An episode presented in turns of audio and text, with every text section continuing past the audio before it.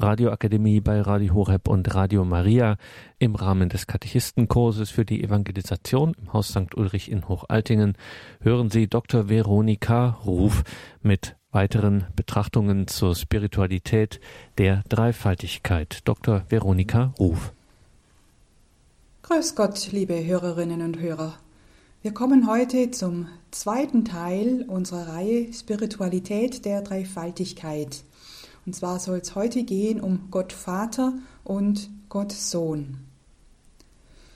Eine Spiritualität der Dreifaltigkeit, wie wir sie hier betrachten, hat zum Ziel, dass ein Christ sein Leben mit dem Vater, dem Sohn und dem Heiligen Geist lebt und in einer Beziehung der Liebe zu jeder der göttlichen Personen steht. Es ist eben gerade kein uniformes Zusammenmix irgendeines Göttlichen, das ich als Christ kenne und anbete. Die drei göttlichen Personen sind unterscheidbar aufgrund ihrer jeweiligen Eigenheiten und doch sind sie unzertrennbar. Wer ist also Gott Vater und wer ist sein Sohn? Was ist ihnen zu eigen? Und wer sind sie für mich persönlich? Und wie kann ich ihnen näher kommen? Darum soll es uns heute jetzt gehen. Beim nächsten Mal, dann schauen wir nochmal eigens den Heiligen Geist an. Wer ist also der Vater? Der Vater ist zunächst Schöpfer und Urquell allen Seins, so wie ihn das Alte Testament äh, zeigt. Da lassen sich einige wenige Stellen finden, die Gott Vater nennen, meist in Zusammenhang mit ihm als dem Schöpfer. Deuteronomium zweiunddreißig sechs: Ist er nicht dein Vater, dein Schöpfer? Hat er dich nicht geformt und hingestellt? Damit ist gemeint, dass er der Ursprung, der Urquell allen Seins ist. Wie ein Töpfer formt er den Menschen. So in Jesaja vierundsechzig sieben. Und doch bist du Herr, unser Vater. Wir sind der Ton und du bist der Töpfer. Wir alle sind das Werk deiner Hände. Er schafft den Menschen als sein Ebenbild. Von ihm geht alles aus. Alles beginnt bei ihm. Er ist wie die nie versiegende Quelle, aus der alles Leben fließt. Wenn Gott im Alten Testament Vater genannt wird, dann in Bezug auf den Menschen. Der Mensch darf ein Empfinden von Würde und Wert haben, weil er von Gott, seinem Vater, geschaffen, gewollt und geliebt ist. Er darf sein, weil er von Gott ins Dasein gerufen wurde. Dieser Vater ist bei ihm, wenn er leidet oder auf Abwege geraten ist. Und er darf ihn an seine höchstgrößte und edelste Eigenschaft erinnern, sein Erbarmen. Wie es in Jesaja dreiundsechzig heißt: Wo ist dein leidenschaftlicher Eifer und deine Macht, dein großes Mitleid und dein Erbarmen? Halte dich nicht fern von uns, du bist doch unser Vater. Und auch der Psalmbeter hat das große Zutrauen: Wer ein Vater sich seiner Kinder erbarmt, so erbarmt sich der Herr über alle, die ihn fürchten. Psalm hundertdrei. Und er ruft ihm zu: Mein Vater bist du, mein Gott, der Fels meines Heiles. Psalm neunundachtzig. Gott lässt den Beter nicht allein, sondern er geht ihm nach wie der gute Hirte seinem Schaf, für das er Verantwortung hat. Psalm dreiundzwanzig. Er begleitet ihn, beschützt ihn, nährt ihn und führt ihn. Wird noch das Bild der fürsorglichen und tröstenden Mutter dazu genommen, dann kommt seine zärtliche Liebe besonders zum Ausdruck. Jesaja sechsundsechzig dreizehn heißt es: Wer eine Mutter ihren Sohn tröstet, so tröste ich euch. Und in Hosea elf vier: Mit menschlichen Fesseln zog ich sie an mich, mit den Ketten der Liebe.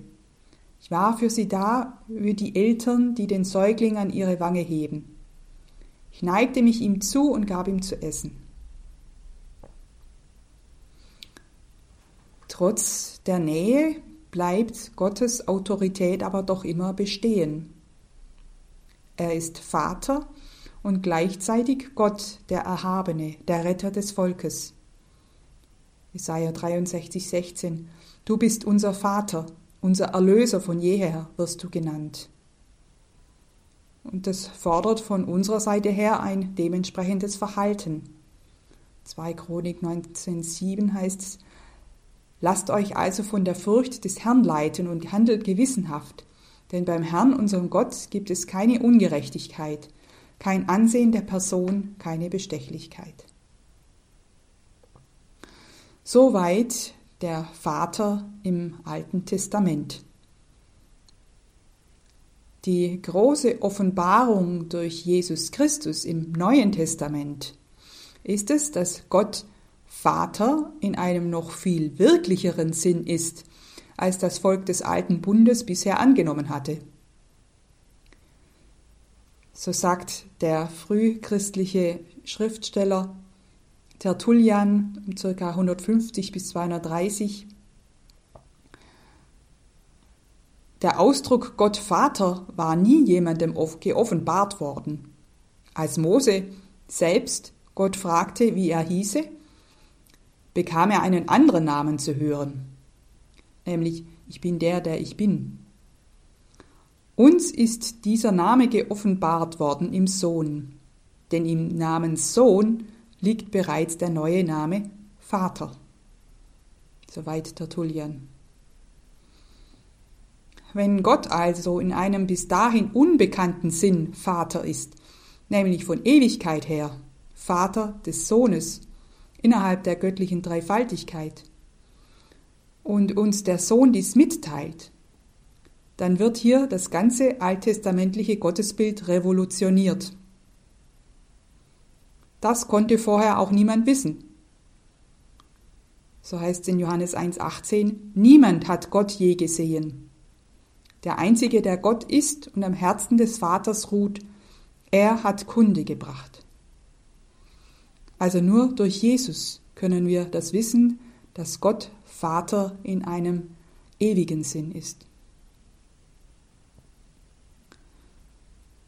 Die Streitgespräche Jesu mit den Juden zeigen, wie unerhört und unannehmbar das für jene war, die ihn ablehnten.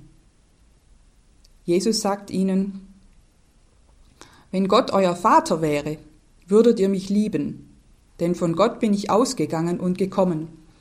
Ich bin nicht in meinem eigenen Namen gekommen, sondern er hat mich gesandt. Johannes acht, zweiundvierzig. Es gibt aber auch jene, die ihn nicht ablehnten und die durch ihn in dieses Kindesverhältnis zum Vater eintreten. Allen aber, die ihn aufnahmen, gab er Macht, Kinder Gottes zu werden, allen, die an seinen Namen glauben. Johannes eins, zwölf. Sie bekommen Gott in einem ganz neuen Sinn zum Vater, so wie Ephrem der Syrer sagt, der um im vierten Jahrhundert lebte: Irdische Väter heißen Väter, doch er ist der wahre Vater. Die Ausdrücke Vater und Sohn sind auf Menschen bezogen, entlehnte Bezeichnungen, durch die wir gnadenhaft erfahren, dass es nur einen wahren Vater gibt und er nur einen wahren Sohn hat. Soweit Ephrem der Syrer. Wir werden hineingenommen in das Verhältnis Jesu zum Vater, sodass wir Gott in einem ganz neuen, radikalen Sinn zum Vater bekommen. Auch sollt ihr niemand auf Erden euren Vater nennen, denn nur einer ist euer Vater, der im Himmel. Matthäus dreiundzwanzig, neun. Das soll wohl hier zu, zum Ausdruck kommen. Irdische Vater-Kind-Verhältnisse verblassen im Vergleich zum wahren Vater im Himmel, der seine Kinder als sein eigen annimmt. Jesus bezieht sich in den vier Evangelien hundertsiebenundsiebzig Mal auf Gott als seinen Vater. davon am häufigsten im Johannesevangelium. Er lehrt uns diesen Vater mit dem zärtlichen, ja intimen Namen Abba, Papa, anzusprechen, wie sonst nur Kinder zu Hause in der Familie ihre Väter nannten. Dieses Wort für Gott zu gebrauchen war ganz neu. Es drückt Nähe, Vertrautheit und Zärtlichkeit aus, die zwischen Jesus und dem Vater ist. Im Alten Testament durfte der Name Gottes nicht einmal ausgesprochen werden. Aus Respekt sagt ein Jude heute noch der Herr, Adonai, und nicht, nennt nicht den eigentlichen Gottesnamen Jahwe. Auch außerhalb der biblischen Welt war das beispiellos. Jesus nimmt uns in seine Beziehung zu seinem Vater mit hinein und lehrt uns vertraulich, ja zärtlich mit dem Vater umzugehen, im Wissen, der Vater selbst liebt euch, so sagt er in Johannes sechzehn, siebenundzwanzig. Er ist kein ferner, abwesender Gott, sondern der Vater lebt mit den Seinen mit. Er interessiert sich für sie und er ist da. Jesu Vater ist der fürsorgliche, liebende Vater, der uns das Nötige zum Leben gibt, so wie er die Vögel ernährt und die Lilien auf dem Feld kleidet und schon längst alles vorhersieht. Euer Vater weiß, was ihr braucht, noch ehe, ehe ihr ihn bittet, Matthäus sechs, acht. Er kümmert sich bis ins Detail um uns. Sogar die Haare auf unserem Kopf sind gezählt, Matthäus zehn, dreißig. Er sorgt für uns viel mehr, wie der leibliche Vater für uns je sorgen konnte. Jesus lehrt uns, ihm restlos zu vertrauen, im Wissen, alles, was zwei von euch auf Erden gemeinsam erbitten, werden sie von meinem himmlischen Vater erhalten. Matthäus achtzehn, neunzehn. Wir werden beschützt und ermutigt, fürchte dich nicht, du kleine Herde, denn euer Vater hat beschlossen, euch das Reich zu geben. Lukas zwölf, zweiunddreißig. Wie ein guter Vater warnt er uns durch Jesus auch vor den Folgen, wenn wir uns mit Falschem brüsten. Hütet euch, eure Gerechtigkeit vor den Menschen zur Schau zu stellen, sonst habt ihr keinen Lohn von eurem Vater im Himmel zu erwarten. So sagt er in Matthäus sechs, eins.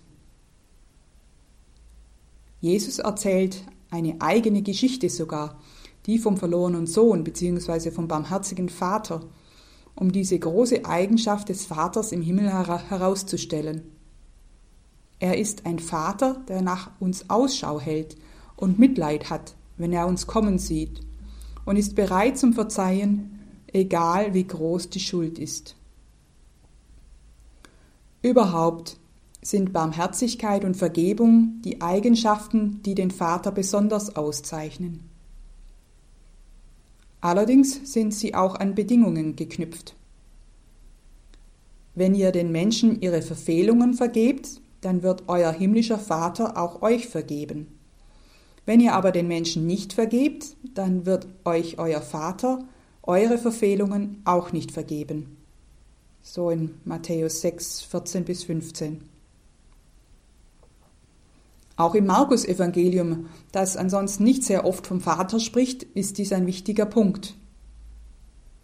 Wenn ihr beten wollt und ihr habt einem anderen etwas vorzuwerfen, dann vergebt ihm, damit auch euer Vater im Himmel euch eure Verfehlungen vergibt. Markus elf, fünfundzwanzig. Wer Vergebung von ihm erlangen will, der muss sie auch selber gewähren.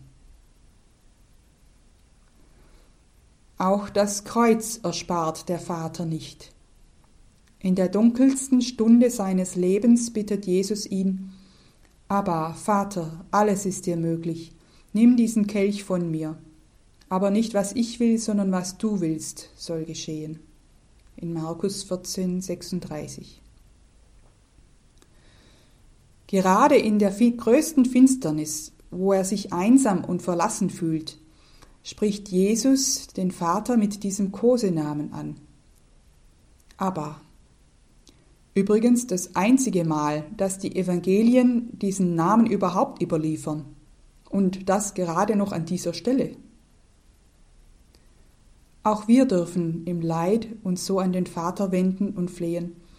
Abba, Vater, hilf mir, deinen Willen geschehen zu lassen. Die eine Eigenschaft des Vaters, die im Neuen Testament sein ganzes Wesen zusammenfasst, ist die Vollkommenheit. Und auch wir sollen sie anstreben. Ihr sollt also vollkommen sein, wie es auch euer himmlischer Vater ist. Matthäus fünf, achtundvierzig. Was uns immer nur bruchstückhaft an Gutem gelingt, das ist im Vater vollkommen da. Er ist vollkommen gut, vollkommen gnädig, vollkommen gerecht, vollkommen treu und so weiter. Der Vater ist die vollkommene Liebe, die er uns in Jesus gezeigt hat.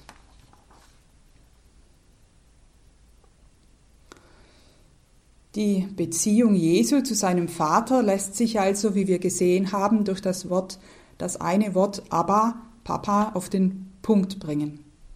Jeder Christ darf in eine solche Intimität mit dem Vater eintreten. Wie Jesus darf er ihn Abba nennen. Kommen wir jetzt zum Heiligen Geist, der dieses Wort Abba in uns ruft. So in Römer acht, fünfzehn. Ihr habt den Geist empfangen, der euch zu Söhnen macht, den Geist, in dem wir rufen, Abba, Vater.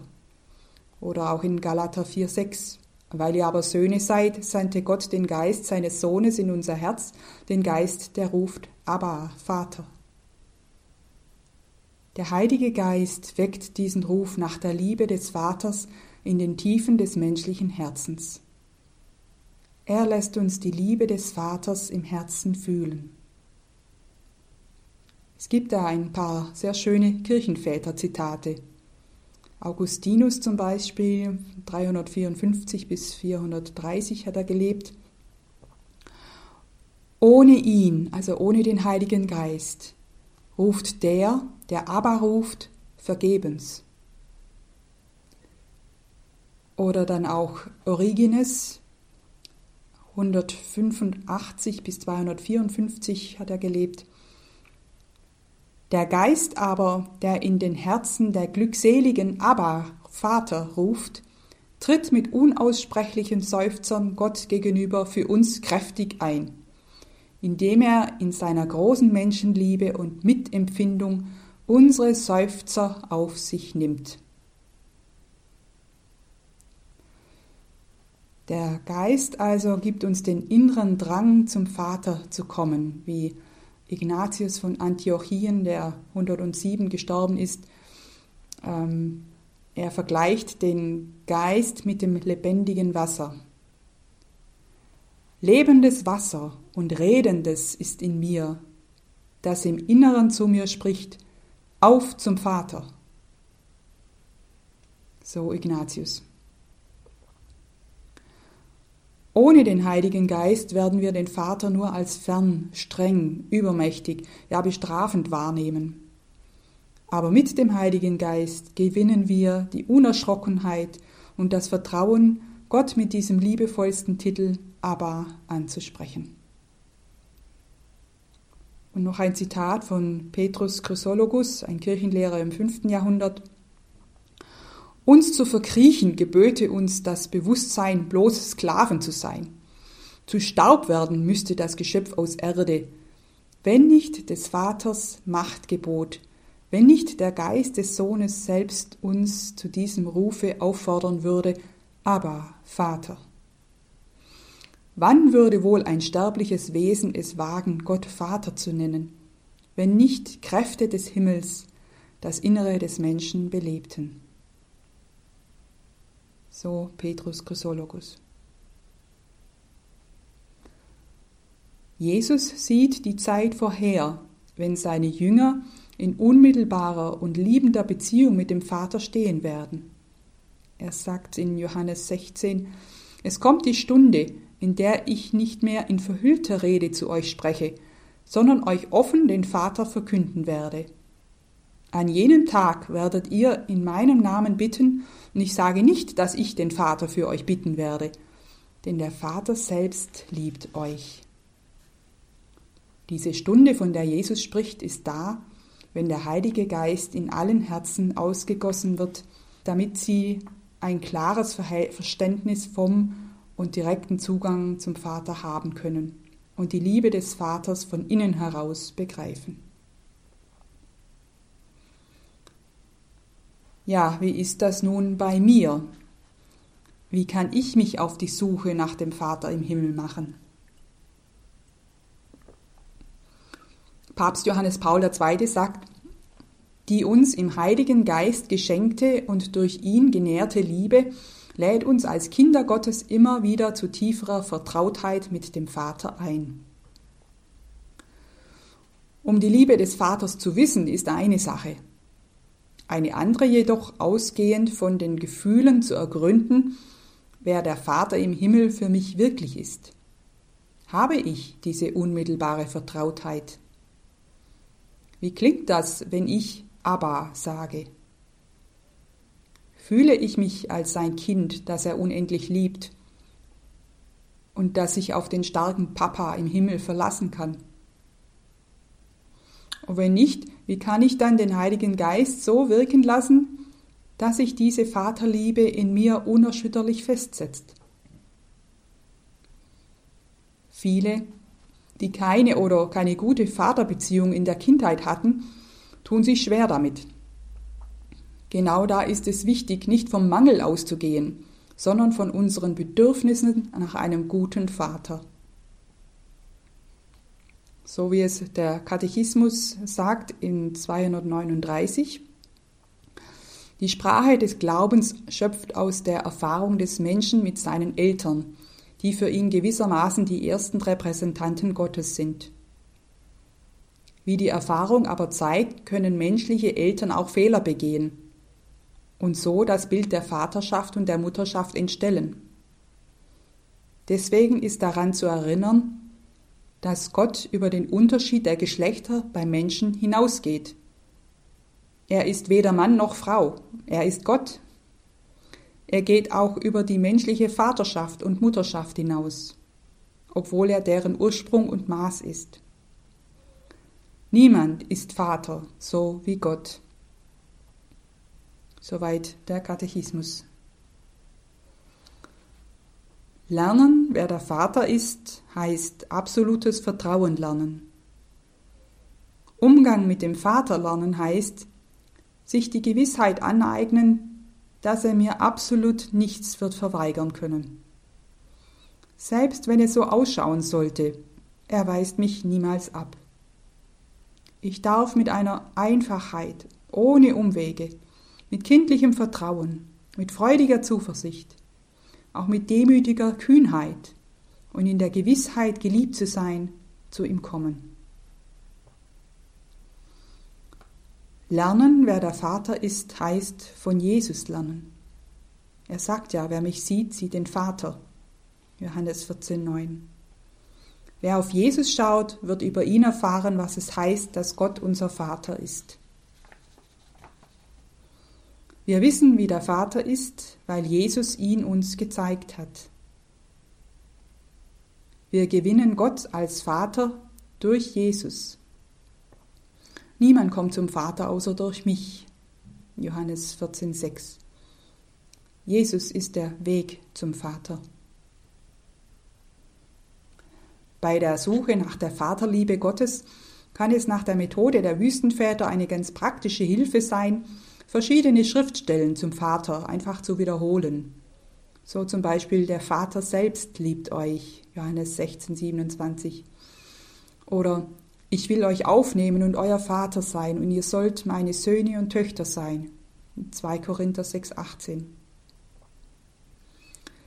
Es kann auch bedeuten, sich bewusst Gebete zum Vater anzueignen, wie das bekannte Hingabegebet von Charles de Foucault, von der er gelebt hat im, von achtzehnhundertachtundfünfzig bis neunzehnhundertsechzehn. Sie kennen das bestimmt. Es ist auch im Gotteslob Nummer acht, Abschnitt sieben. Mein Vater, ich überlasse mich dir. Mach mit mir, was dir gefällt. Was du auch mit mir tun magst, ich danke dir. Und so weiter. Leider ist die Vaterfrömmigkeit in der katholischen Kirche nicht besonders ausgeprägt. Es gibt auch meines Wissens wohl nur eine, äh, zwar nicht gesamtkirchliche, aber doch von einem, einem Bischof anerkannte Privatoffenbarung bezüglich des Vaters, nämlich die an die Mutter Eugenia Elisabetta Ravasio, eine italienische Nonne. Sie hat gelebt von neunzehnhundertsieben bis neunzehnhundertneunzig. Und sie hat Botschaften empfangen, die die Liebe des Vaters offenbaren. Und in diesem kleinen Büchlein, das sie da verfasst hat, da ist auch ein sehr schönes Gebet vom Vater, das sie da so bekommen hat. Ich zitiere da mal den Anfang. Mein Vater im Himmel, wie wohltuend und heilsam ist es zu wissen, du bist mein Vater und ich bin dein Kind.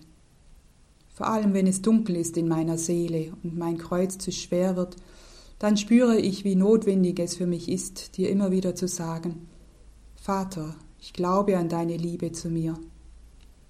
Ich glaube, dass du mir dein Vater bist in jedem Moment meines Lebens und dass ich dein Kind bin. Ich glaube, du liebst mich mit unendlicher Liebe. Ich glaube, Tag und Nacht wachst du über mir. Ohne deine Zustimmung fällt kein Haar von meinem Haupt. Ich glaube, du Allweiser weißt besser als ich, was gut ist für mich. Ich glaube, du Allmächtiger kannst auch das Böse zum Guten wenden.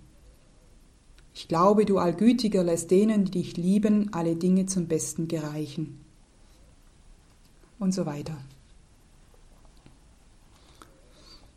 Das zu verinnerlichen braucht Zeit und beharrliches Dranbleiben. Wie unsere Herkunftsfamilien auch aussahen und was wir von ihnen für ein Vaterbild übernommen haben, der himmlische Vater ist immer noch einmal anders. Es braucht die Schärfung des Blicks, der erkennen kann, wie Papst Benedikt in seinem Jesusbuch sagt, die Vaterschaft Gottes ist wirklicher als die menschliche Vaterschaft, weil wir im Letzten unser Sein von ihm haben. Weil er uns ewig gedacht und gewollt hat, weil er uns das wirkliche Vaterhaus, das Ewige schenkt.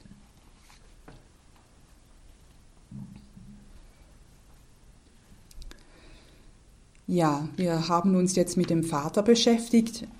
Wer ist nun der Sohn? Zunächst, der Sohn war immer der Sohn des Vaters. In dem Wort Sohn ist die einzigartige, ewige Beziehung Jesu zu Gott, seinem Vater, ausgedrückt. Schon von Ewigkeit her ist er der eingeborene Sohn des Vaters, wie das Glaubensbekenntnis über ihn sagt.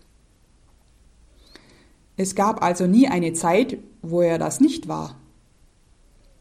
Die Theologen sprechen von Präexistenz, also prä heißt vor oder vorher, und existere heißt hervortreten. Das bedeutet, der Sohn Gottes hat schon vor seinem Eintritt in die Welt existiert, und zwar von Anfang an.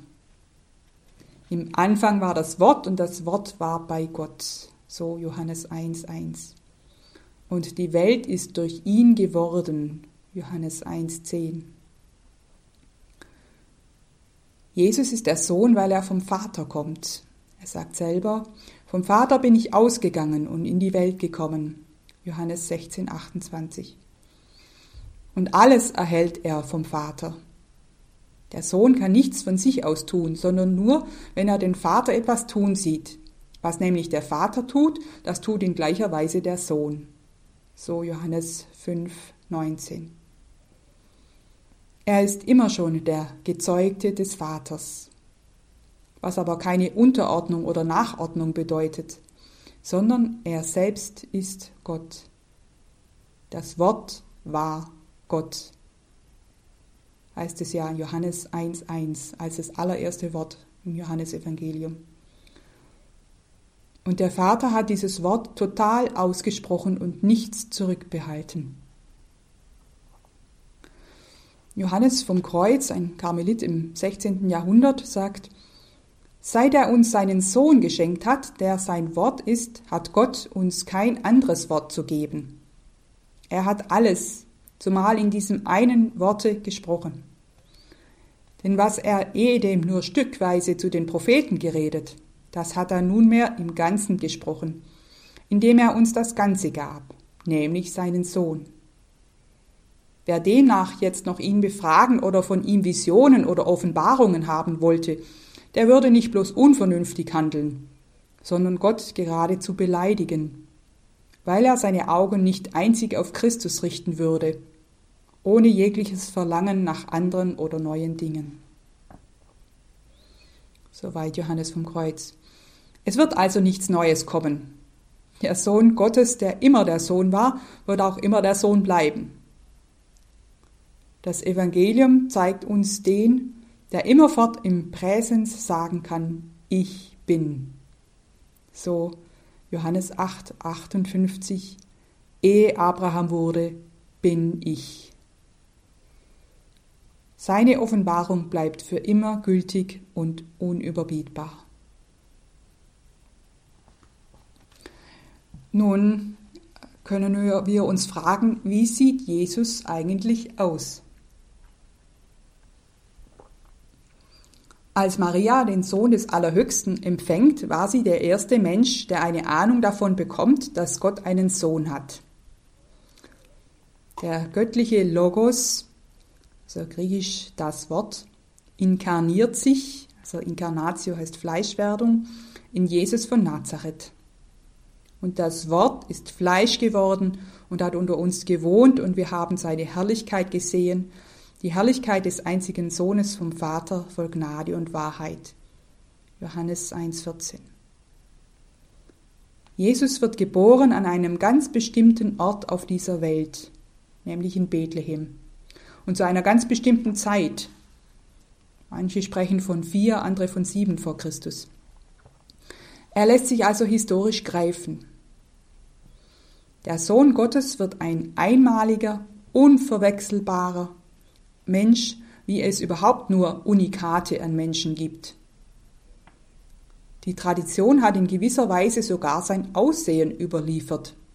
Natürlich nicht fotogetreu, aber doch erkennbar.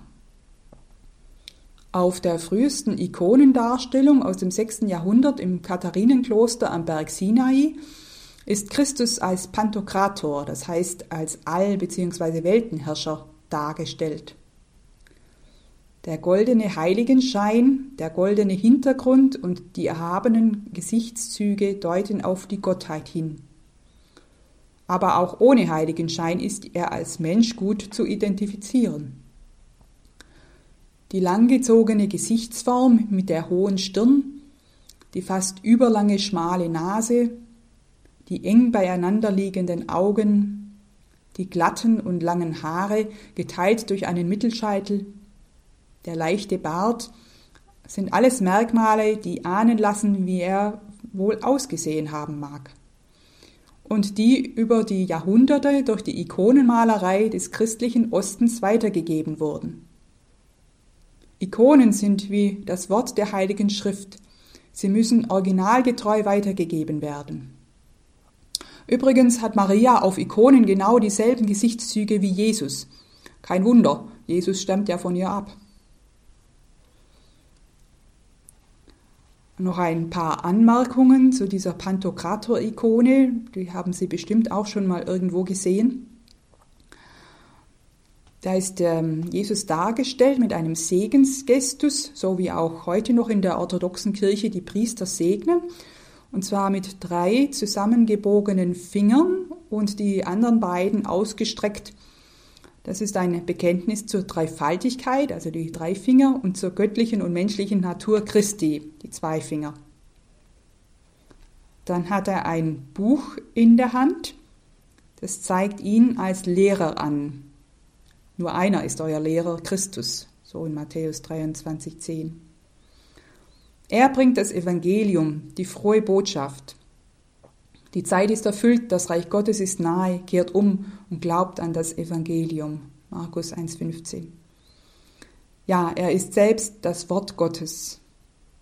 Er ist aber auch der Richter und der Ritter. Und in dem Buch des Lebens sind jene verzeichnet, die er erlöst hat. Soweit zu dieser Ikone.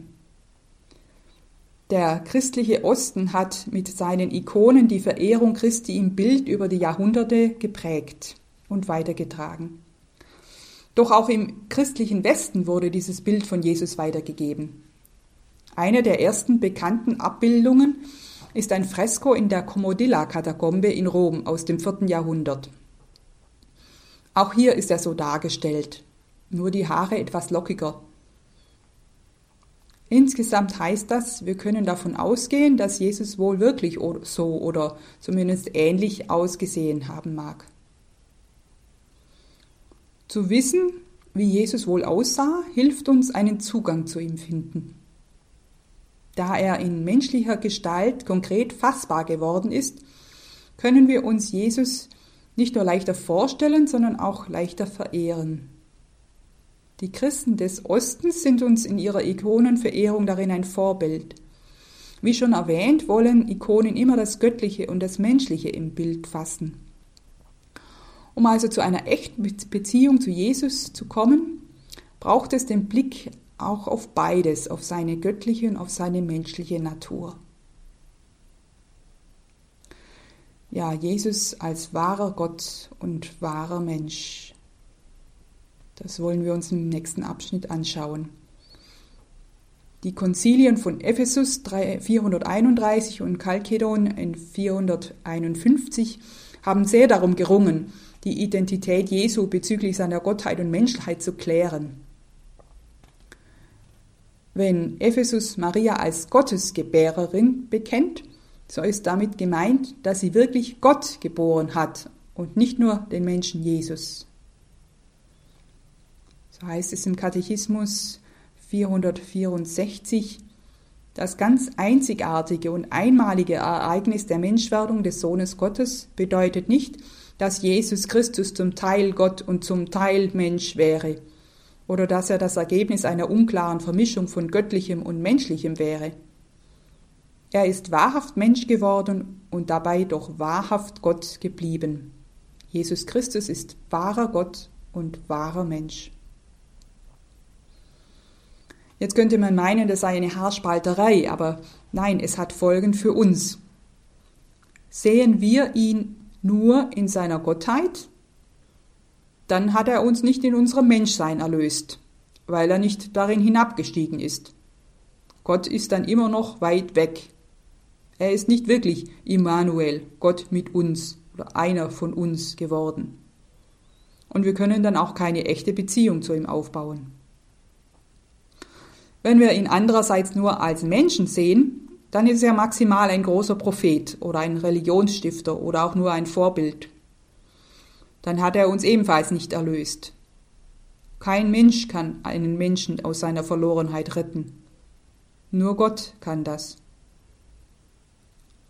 Gott weiß, was Menschsein nach dem Fall im Paradies ist.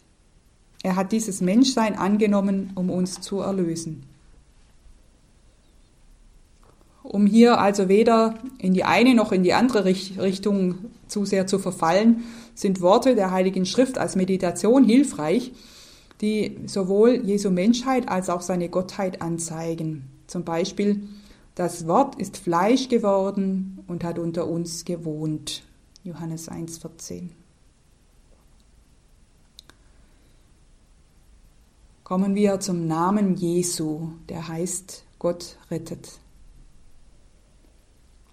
Der Engel, der zu Josef im Traum spricht, sagt, dass seine Verlobte Maria einen Sohn gebären wird. Und ihm sollst du den Namen Jesus geben, denn er wird sein Volk von seinen Sünden erlösen. So Matthäus eins einundzwanzig. Die Erklärung des Namens liefert der Engel sozusagen gleich mit. Jesus bedeutet, Gott rettet. Der Name zeigt seine Sendung an. Mit dem Namen Jesus ist schon alles gesagt. Dieser Name enthält die gesamte Heilsbotschaft. Jesus ist der Retter, der Erlöser, der Heiland. wenn der Titel Christus, also griechisch der Gesalbte, beziehungsweise das ist ja das gleiche Wort für das hebräische Messias, auf sein innerstes Sein hinweist, also wer Jesus ist, dann benennt Erlöser, griechisch Soter, seine Funktion. Der Titel Soter, also Erlöser, zeigt das an, was Jesus für uns tut. Er rettet uns aus unseren Sünden und führt uns zum Vater. Der Name Jesu bringt uns das Heil. Es ist uns Menschen kein anderer Name unter dem Himmel gegeben, durch den wir gerettet werden sollen. Apostelgeschichte vier, zwölf. In den circa drei Jahren seines öffentlichen Wirkens wird dies schon in dieser Welt ein Stück Wirklichkeit. Blinde sehen wieder und Lahme gehen. Aussätzige werden rein und Taube hören. Tote stehen auf und den Armen wird das Evangelium verkündet. Matthäus elf, fünf. Jesus verschenkt sich total an seinen Vater und an die Menschen. Seine Hingabe gipfelt im Kreuz. Er willigt ein in den Plan des Vaters, der den Sohn opfert, um uns aus der Sünde, dem Bösen und dem Tod zu retten. Denn Gott hat die Welt so sehr geliebt, dass er seinen einzigen Sohn hingab, damit jeder, der an ihn glaubt, nicht zugrunde geht, sondern das ewige Leben hat. Johannes drei, sechzehn.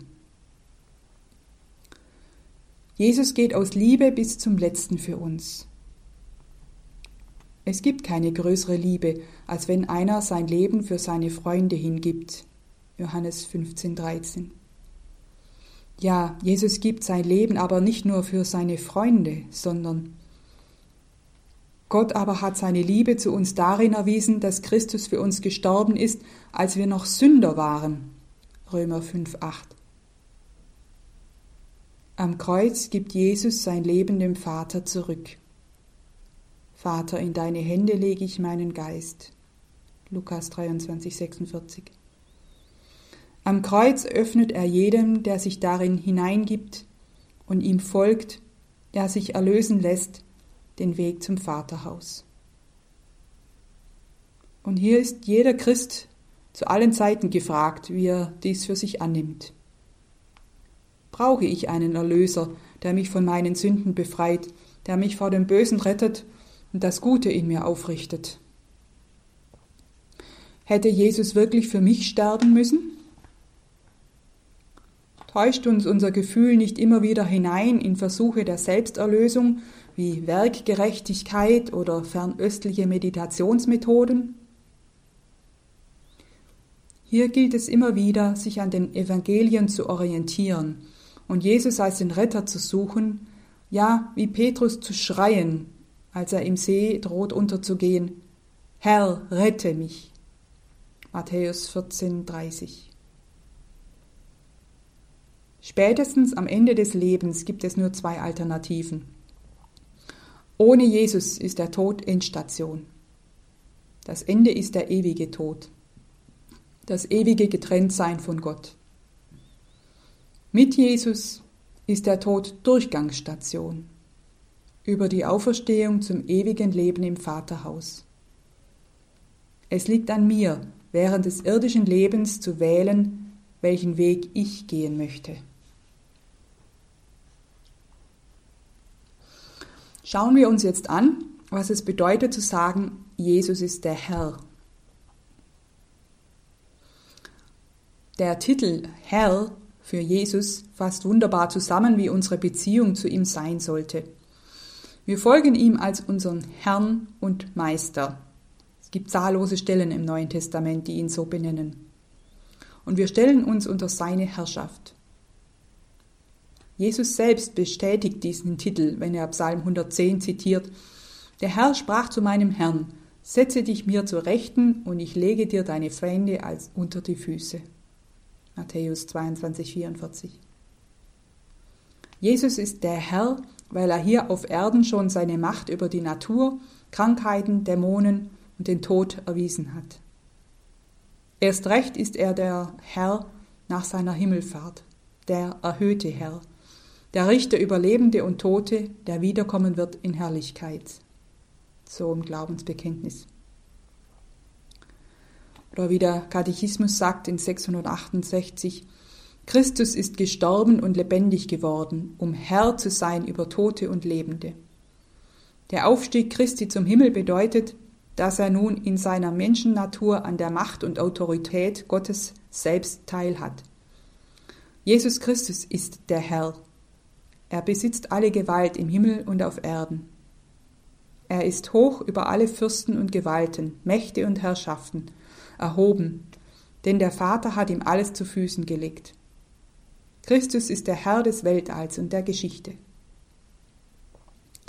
Soweit im Katechismus. Andererseits dürfen wir Jesus wie die Jünger auch sehr vertraulich und mit größter Zuneigung mit diesem Titel anreden. Nach dem reichen Fischfang sagt Johannes zu Petrus auf dem See, es ist der Herr. Johannes einundzwanzig sieben. Die Intimität zwischen dem Lieblingsjünger und Jesus ist geradezu hörbar. Erstaunen, Freude und Zuneigung sind hier herauszulesen. Und auch Thomas darf, darf nach seinem Zweifel seine Finger in die Wundmale Jesu und seine Hand in die Seite Jesu legen und bekennen, mein Herr und mein Gott. Johannes zwanzig achtundzwanzig. So darf sich jeder und jede fragen, kenne ich den Herrn in der innigen Weise, dass ich ihn mit diesem vertrauten Titel anspreche? Bin ich Jesus so nahe, dass ich ihn berühre wie Thomas? Wer ist er für mich? Jesus fragt auch uns wie Petrus, ihr aber, für wen haltet ihr mich? Markus sechzehn fünfzehn.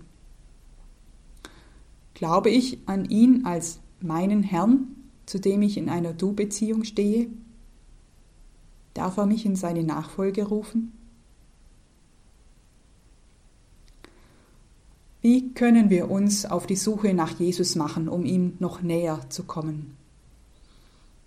Es gibt da noch viele andere Titel, zum Beispiel den Menschensohn und eine ganze Reihe von Bildern, die Jesus auf sich selbst angewandt hat, um uns den Zugang zu ihm zu eröffnen. Bilder haben insbesondere die Kraft, Wirklichkeit zu schaffen. Wer nach einer tieferen Beziehung zu Jesus sucht, für den sind seine Ich-Bin-Worte eine wahre Fundquelle. Ich lese sie Ihnen alle jetzt mal vor. Lassen Sie die Bilder einfach so auf sich wirken. Ich bin das Brot des Lebens. Wer zu mir kommt, wird nie mehr hungern, und wer an mich glaubt, wird nie mehr Durst haben. Matthäus sechs fünfunddreißig. Ich bin das Licht der Welt. Wer mir nachfolgt, wird nicht in der Finsternis umhergehen, sondern wird das Licht des Lebens haben.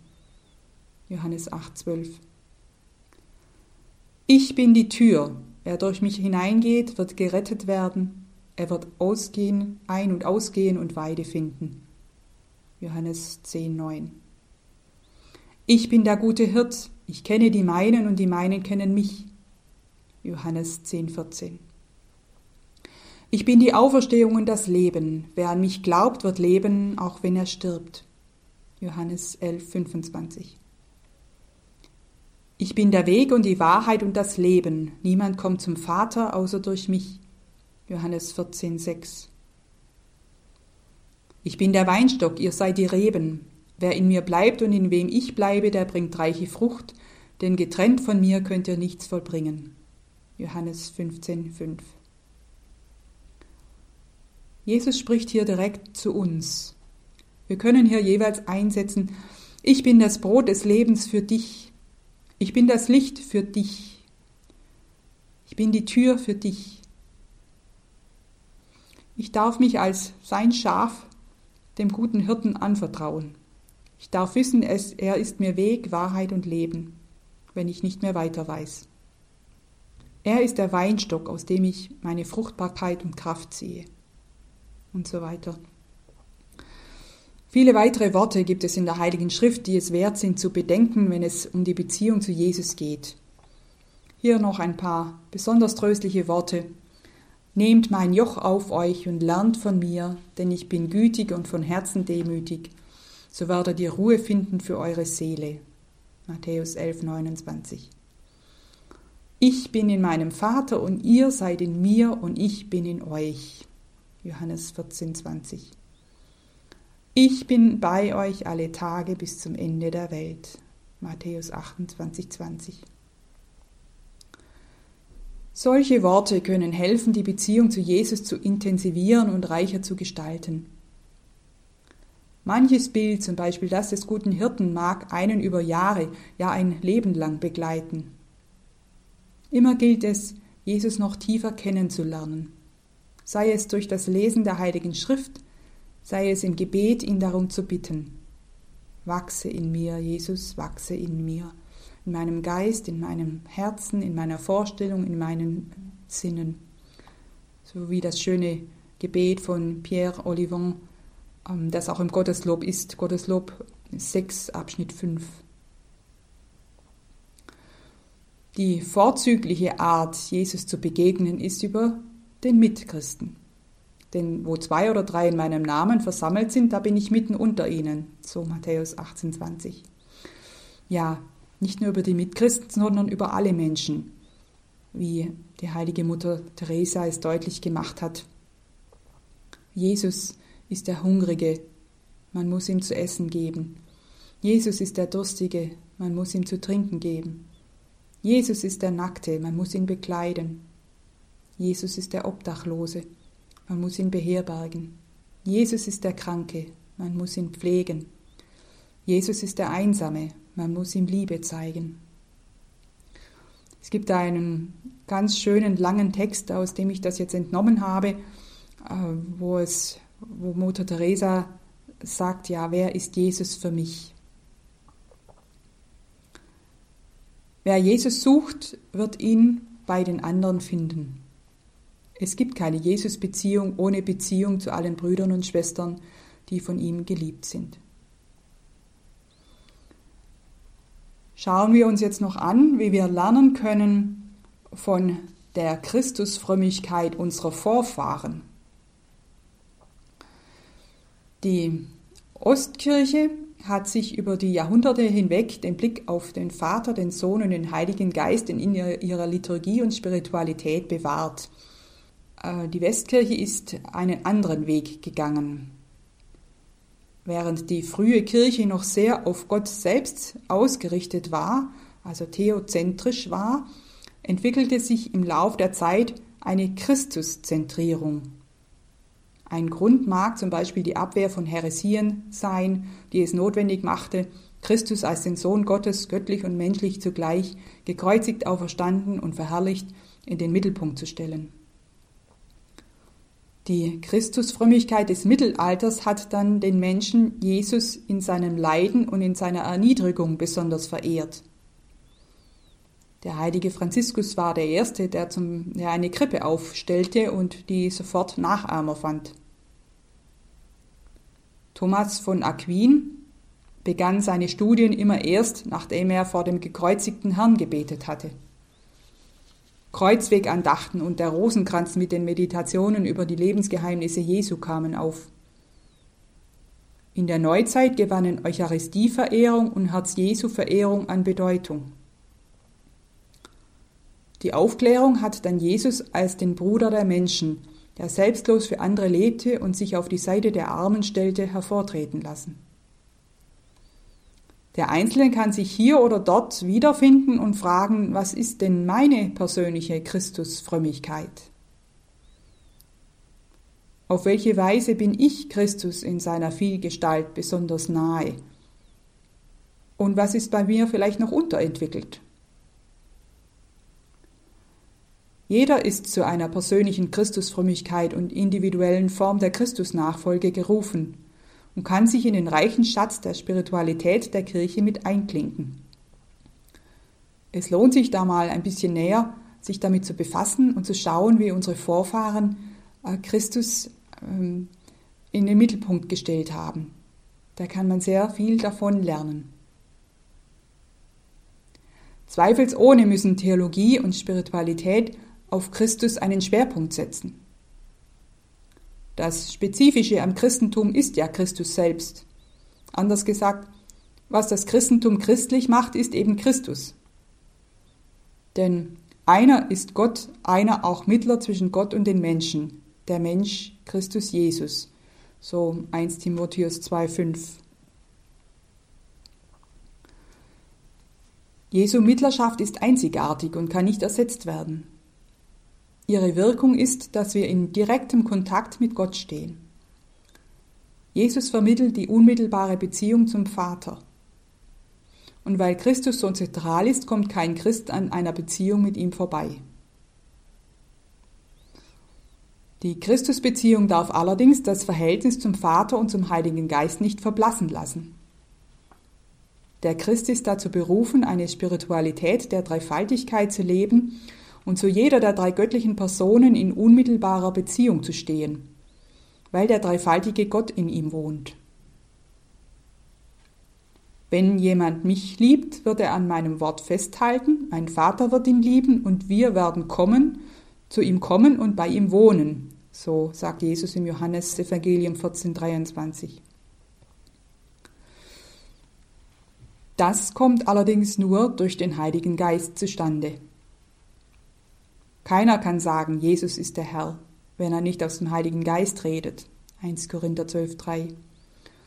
Ohne den Heiligen Geist bleibt Jesus eine Figur in der Vergangenheit, sein Erlösungswerk bleibt abstrakt und unwirksam und wir werden gar nicht davon berührt. Ohne den Heiligen Geist bleibt die Rückkehr zum Haus des Vaters so unmöglich wie nach dem Fall im Paradies.